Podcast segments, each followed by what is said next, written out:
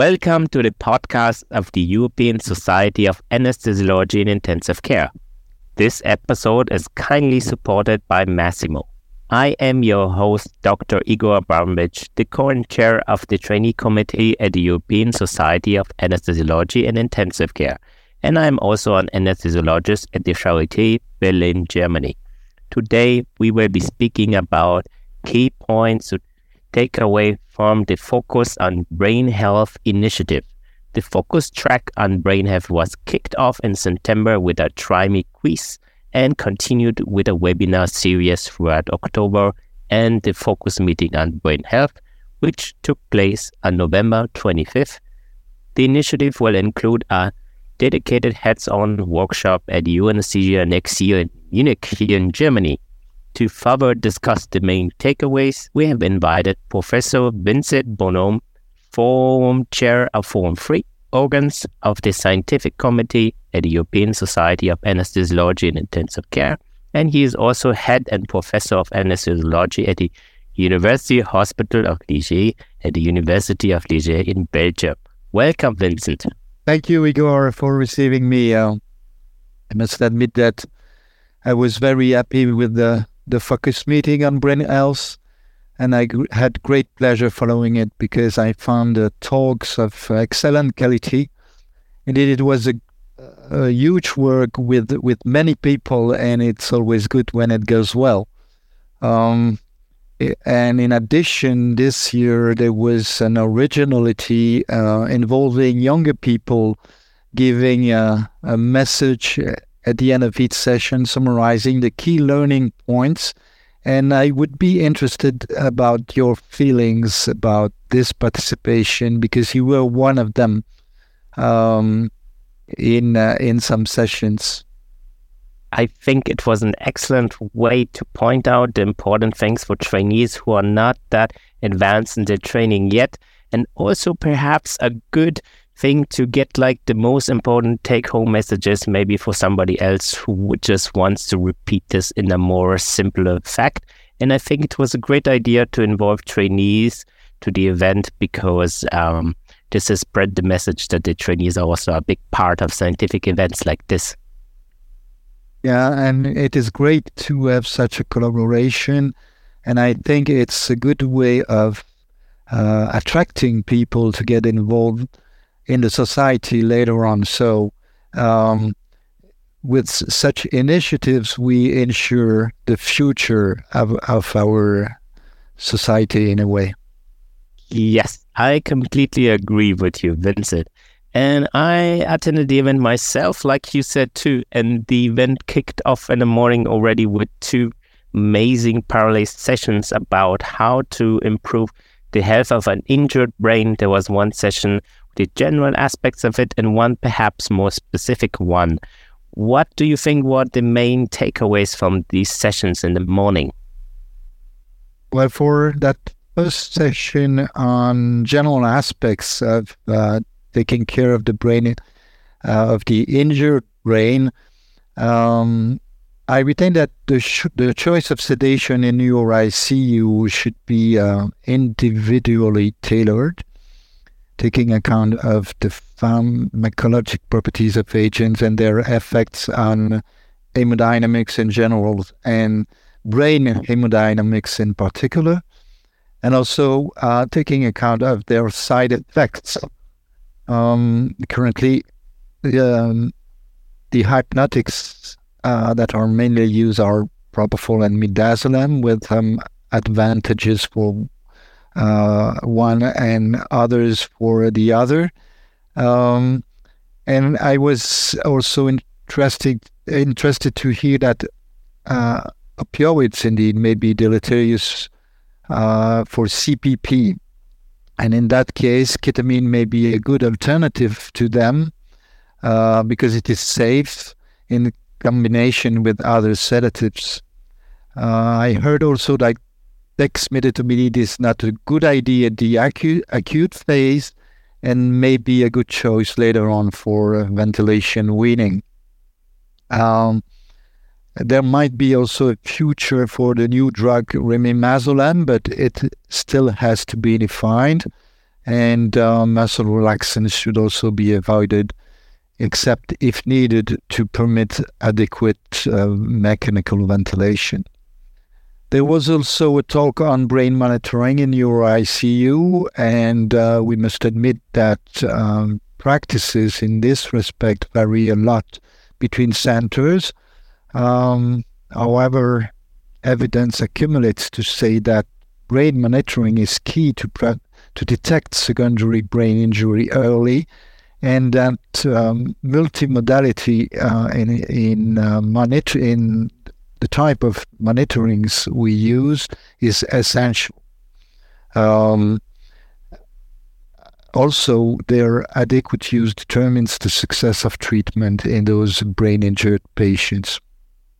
Um, we also have learned in that session that that uh, non-neurological patients, such as those in sepsis, for example, have uh, suffering brain, and this is often ignored. Um, and that brain suffering is determined by inflammation and the rupture of the blood-brain barrier. Um, this situation has an impact on mortality, on early mortality, and um, we should aim at precously detecting the deleterious events in that case, such as brain edema and uh, non-convulsive status epilepticus, and, and treat those um, pathological events. And yeah. finally, um, finally, in that session, we heard about promising therapies of disorders of consciousness involving medications such as um, amantadine, apomorphine, or zolpidem, or brain stimulation, either deep brain stimulation or electrical and magnetic transcranial stimulation. Uh, also, these new treatments are at the beginning, uh, and also the progress is slow in this domain, uh, there is uh, there is, uh, however, hope for the future in that respect.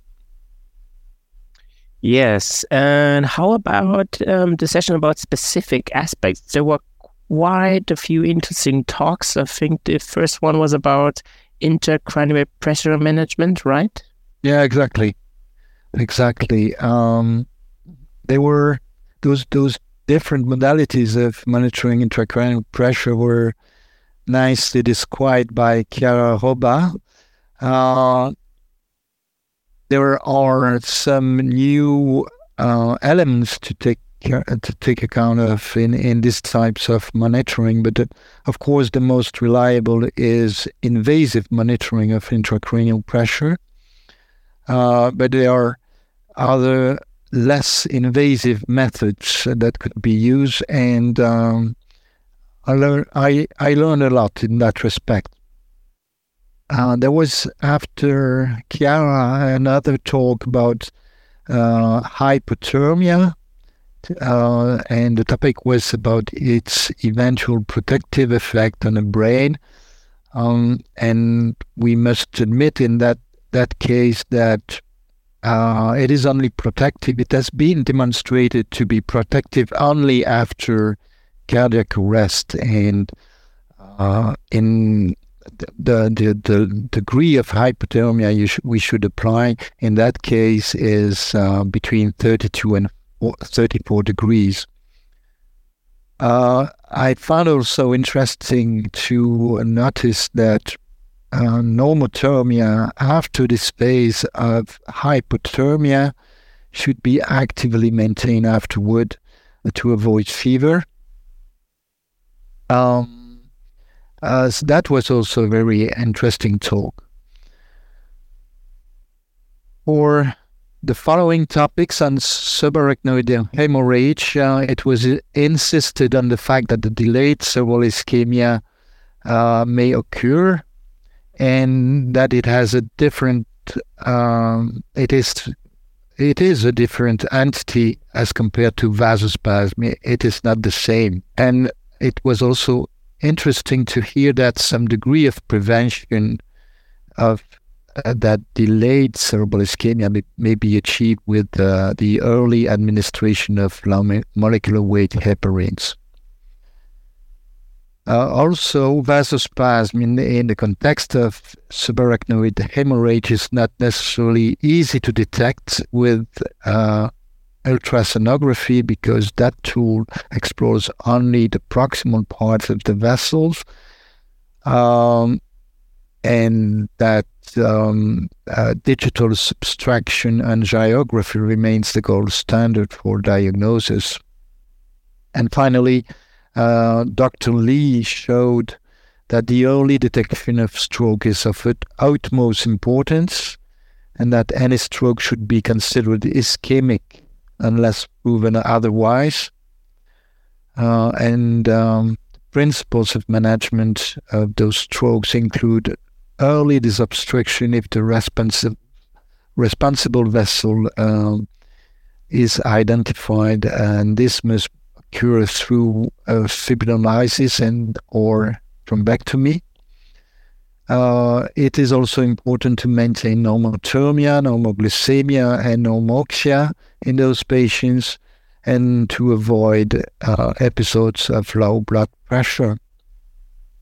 And in case of intracerebral hemorrhage, um, we must have a reasonable control of high blood pressure uh, numbers and control for coagulation in those patients that are frequently on anticoagulants.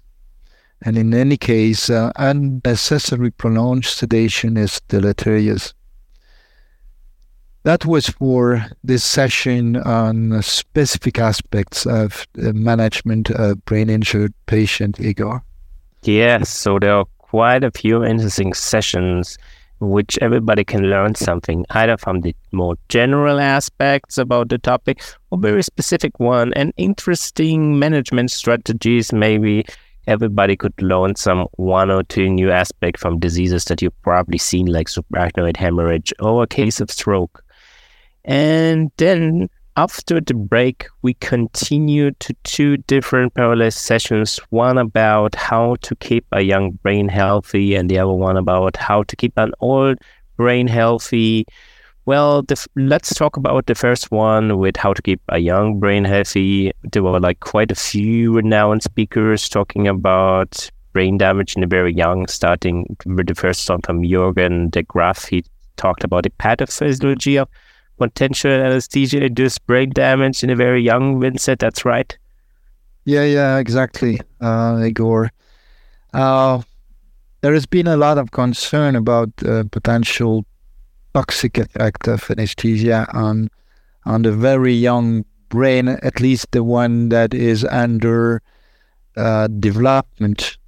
Um, and um, the precaution principle recommends to avoid anesthesia and surgery whenever possible in the young age uh, because of the possible link between uh, repeated anesthesia and cognitive issues.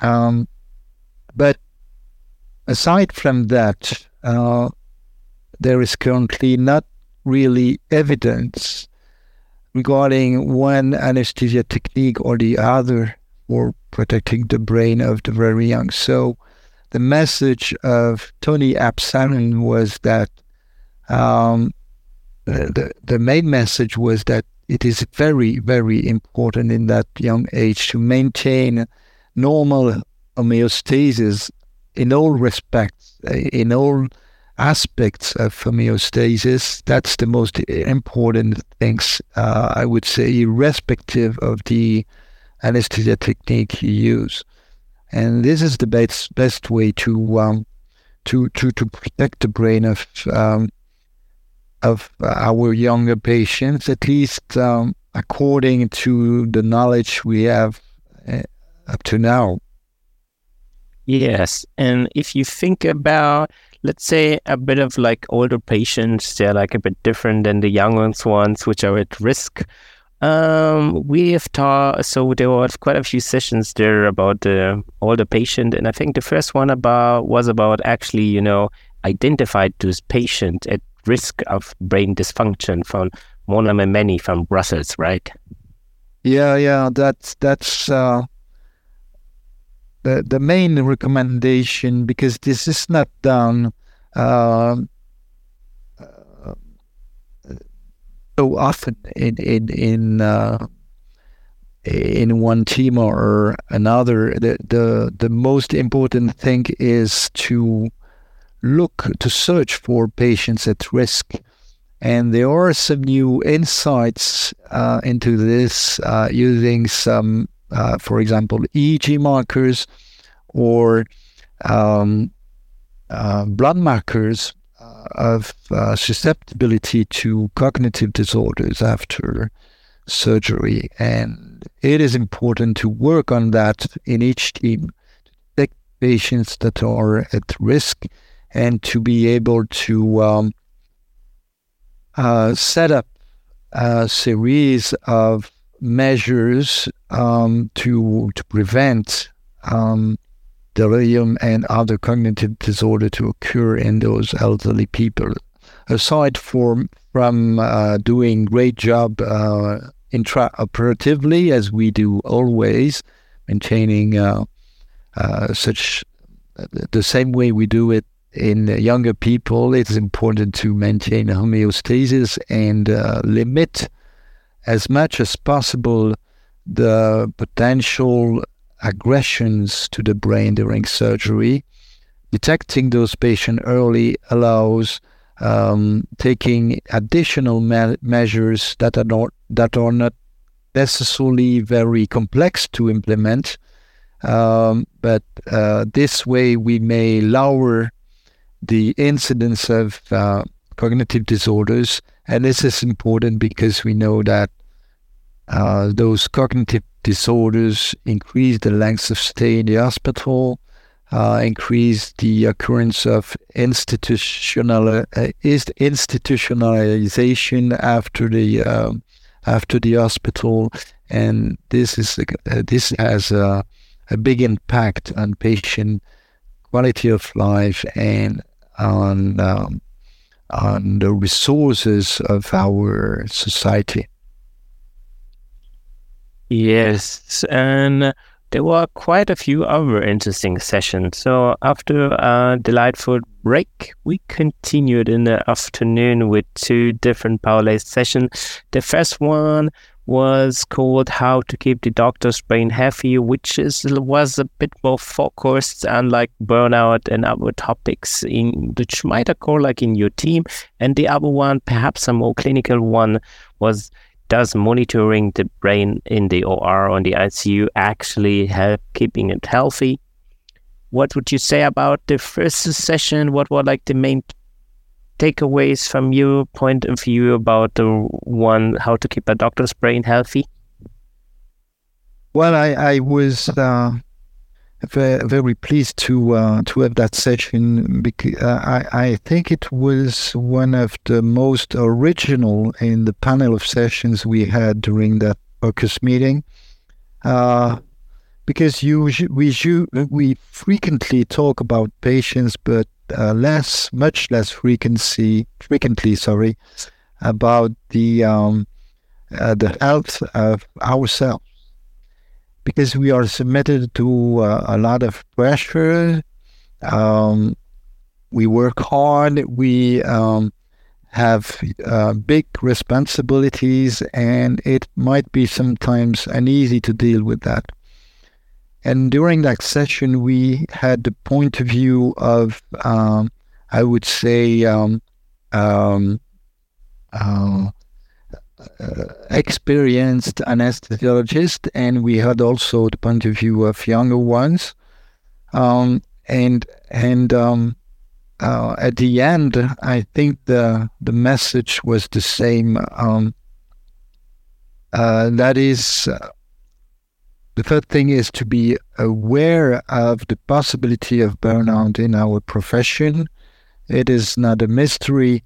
Um, we are at risk of that. Whatever, uh, whoever we are, either man or woman, uh, um, and um, it is very important in that respect to um, to be able to talk to someone that some um, incentive for um, well-being in a department are set up with uh, uh, the help of the whole team.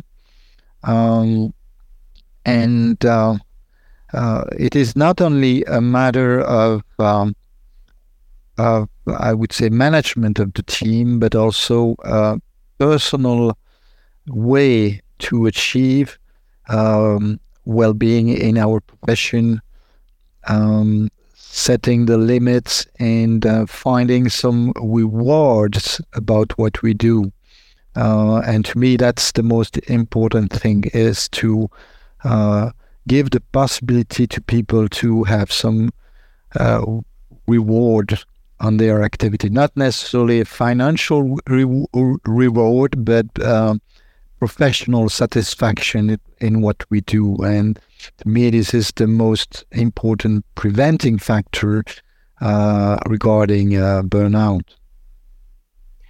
Yes, and how about the clinical one? we were talked about a few important tools like the EEG in the OR or the ICU. We must say that there is there is a lot of pressure to use those tools, and um, the definition of of their utility is becoming uh, more and more precise, thanks to the work of many scientists and and clinician scientists uh, those those tools um, undoubtedly offer uh, true value um, in the management of our patients. Uh, it is uh, we it offers additional value uh, in the way we can manage them. Um, and there are several possible modalities. Uh, it it would be too long to go through all of them today. Um, but um, I was pleased to see that um, uh, the the, um, the way we should use them is uh, better and better defined. Uh, and in the future, I'm sure that we'll enter our ORs uh, to become um, useful tools for the management of our patients.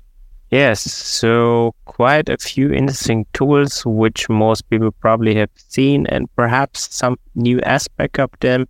And by the end of the focus meeting, there was one joint session with perhaps uh, quite a paramount relevance to our daily um, clinical work. It was the session about how to keep us a supposed healthy adult brain uh, healthy, which applies to most patients we see, right?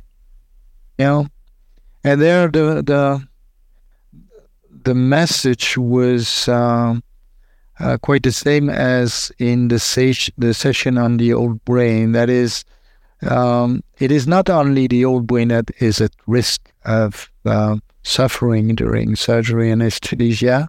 And uh, again, uh, we should uh, have an eye on detecting the patients that are at risk of developing some uh, some cognitive disorders afterwards.